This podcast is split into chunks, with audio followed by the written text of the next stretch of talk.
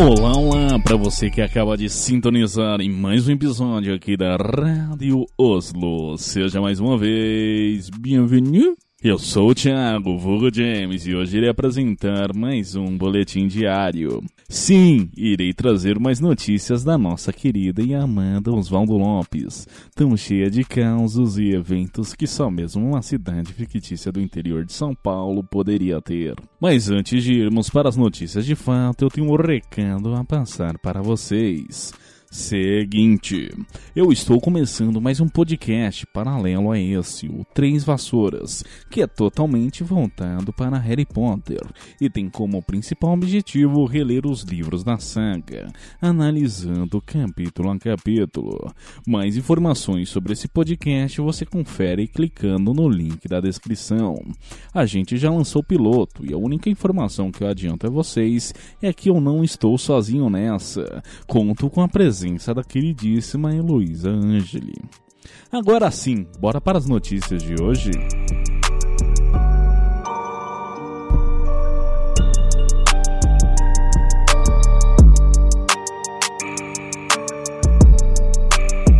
E as vacinas já chegaram à região dos rios. Quer dizer, as vacinas voltadas para o combate ao coronavírus, né? A gente já se vacinava por aqui, a gente já tem vacina contra tétano, contra gripe aviária, contra o encravado, então nesse aspecto a gente está tranquilo. Realmente faltava só eras da, da Covid, né, gente? Não vamos pensar que aqui que Oswaldo Lopes é um bando de antivax, porque é só metade da população, tá?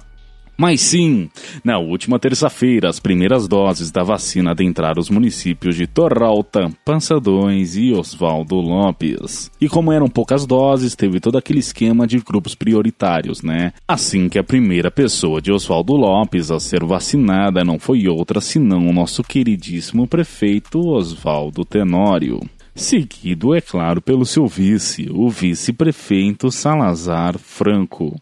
Só um comentário aqui, eu acho que os pais do Salazar odiavam ele muito, porque por falta de um nome de ditador o cara tem dois, né? Doido, doido.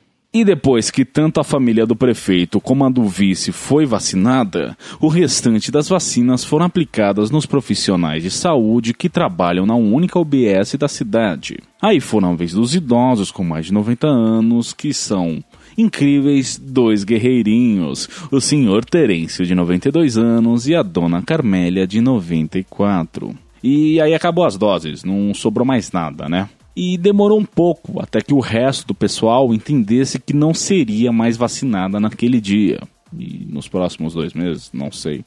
Nesse meio tempo, tanto o prefeito como o vice aproveitaram e se mandaram, né, junto com suas famílias, deixando para os profissionais de saúde cuidarem da confusão que viria a seguir. Sim, porque para variar teve quebra-pau no meio da praça. Eu não sei quem começou, mas quando eu menos percebi, o pessoal começou a sair no tapa. Era soco de um lado, pontapé do outro, teve paulistinha, cutucão no olho e beliscada. Algumas pessoas aproveitaram as cadeiras de plástico em que estavam sentadas para quebrar nas costas do desavisado mais próximo. E o dono do bar que havia emprestado as cadeiras não gostou nadinha. Aquelas cadeiras cadeiras da escola, afinal estavam em seu bar fazia 20 anos. Mas seu Zé, do bar do Zé, convenhamos, né, amigo? Aquelas cadeiras estavam tanto tempo no sol aí na esquina do teu bar que elas não só desbotaram, como também estavam todas ressecadas e quebradiças, né, amigo? Filma, filma que vai passar na mira. Ó o pau quebrando, pai. Eita porra! Briga na baixa, pai! Eita porra! Pega! Pega! Pega, porra! Áudio meramente ilustrativo. O povo mesmo foi só se dispersar quando a polícia apareceu e o delegado Jair, com o uso de um megafone, avisou que estava tendo um churrasco na casa do seu Jeremias, um conhecido apicultor aqui da região, famoso pelos seus churrascos e pela sua costela no mel. E quem chegasse com fardo de cerveja glacial de preferência poderia comer à vontade. A dispersão não durou nem cinco minutos. Quando eu menos vi, todo mundo já tinha ido no mercado comprar aquele fardinho de cerveja, aquele molho barbecue e, por que não, pão de alho. Agora, a pergunta que não quer calar.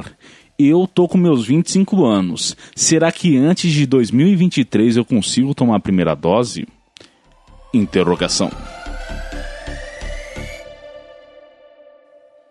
Após a Argentina anunciar publicamente que não seria mais o país sede da Copa América, outros países entraram no radar da Comembol. Peraí, é Comembol ou Comebol? Gente, eu tô. Peraí. Peraí, como assim é Comembol e não Comembol? Tô passado.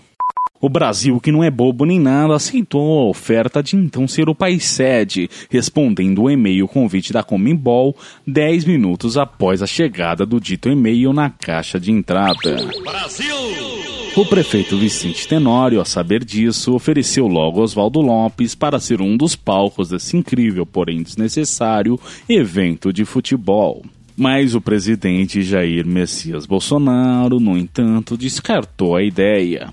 Talvez porque Oswaldo Lopes conte apenas com campo de várzea sem arquibancada, ou talvez, então, porque os dois já não estavam se falando, né, desde os acontecimentos relatados aqui no Boletim Diário nos últimos episódios. Inclusive, isso também explicaria a demora na chegada da vacina por aqui, né, mas seja como for, a Copa América vai ser sim realizada no Brasil e terá como cidades palco desse dispensável espetáculo futebolístico Brasília, no estádio Mané Garrincha, Cuiabá e sua superfaturada Arena Pantanal, Goiânia e seu estádio olímpico e o Rio de Janeiro que contará com dois estádios, sendo eles o Newton Santos e o Maracanã.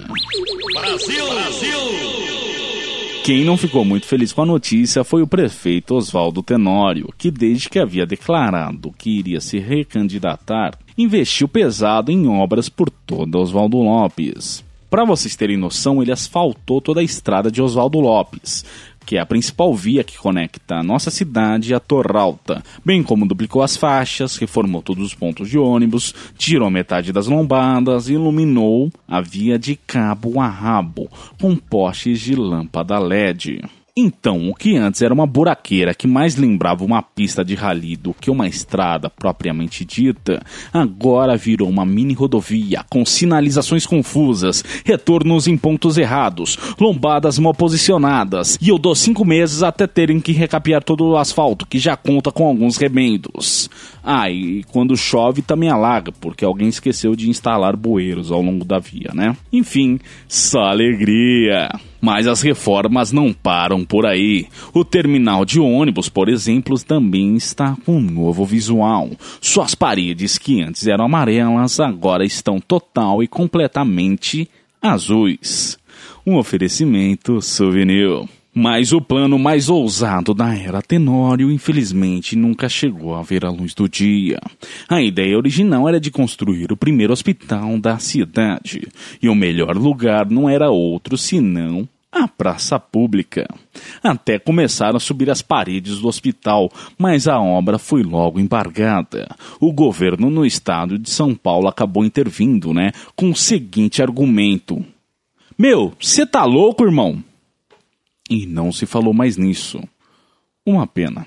Então, para contornar esse vergonhoso fiasco, o prefeito teria visto na sediação da Copa América 2020, que vai ser realizada em 2021, uma chance de se redimir e, por fim, ter uma desculpa de instalar arquibancadas adjacentes ao único campo de várzea da cidade. Então, quando ele recebeu o não do presidente, eu imagino que seu mundo tenha caído por terra, né? Porque agora sua meta atual é de achar uma nova desculpa para justificar mais uma obra dispendiosa. Afinal, estamos em pandemia, né? E a presença de público nos estádios e coisas semelhantes, no caso de arquibancadas improvisadas, ainda está revogada.